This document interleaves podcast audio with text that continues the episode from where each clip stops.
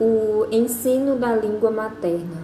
Né? O ensino da língua materna, é, nessa abordagem, a gente vem logo para a diversidade, é, para diversidade de da diversidade linguística, né, que tem dentro desse, desse tema, que é uma das características mais importantes do ser humano e mais relevante é a questão da língua materna, é a questão da diversidade, é questão de que cada ser humano, cada família existente no mundo, no Brasil, na nação, ele, to, ele tem a sua diversidade, né?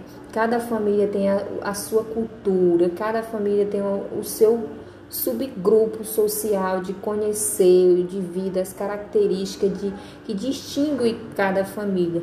E eu acho de suma importância o professor que busca do aluno é, esse conhecimento dele, né? Esse conhecimento que ele traz da família, o conhecimento, a cultura, os padrões, né? Que não entra a questão só religiosa, mas entra toda a parte, né? Quando a gente fala em diversidade, a gente trabalha um todo, né? Eu acho de suma importância. E dentro desses desses a gente inclui essa variação linguística, né, que a gente trabalha. Então é de suma importância nós professores, os que estão na sala, os que estão estudando, se formando, buscar os conhecimentos prévios do aluno, buscar a língua materna desse aluno, porque muitas vezes uma criança criada em famílias diferentes tem culturas diferentes. E olha a quantidade, o tanto que é legal, né, ser compartilhada essas histórias né?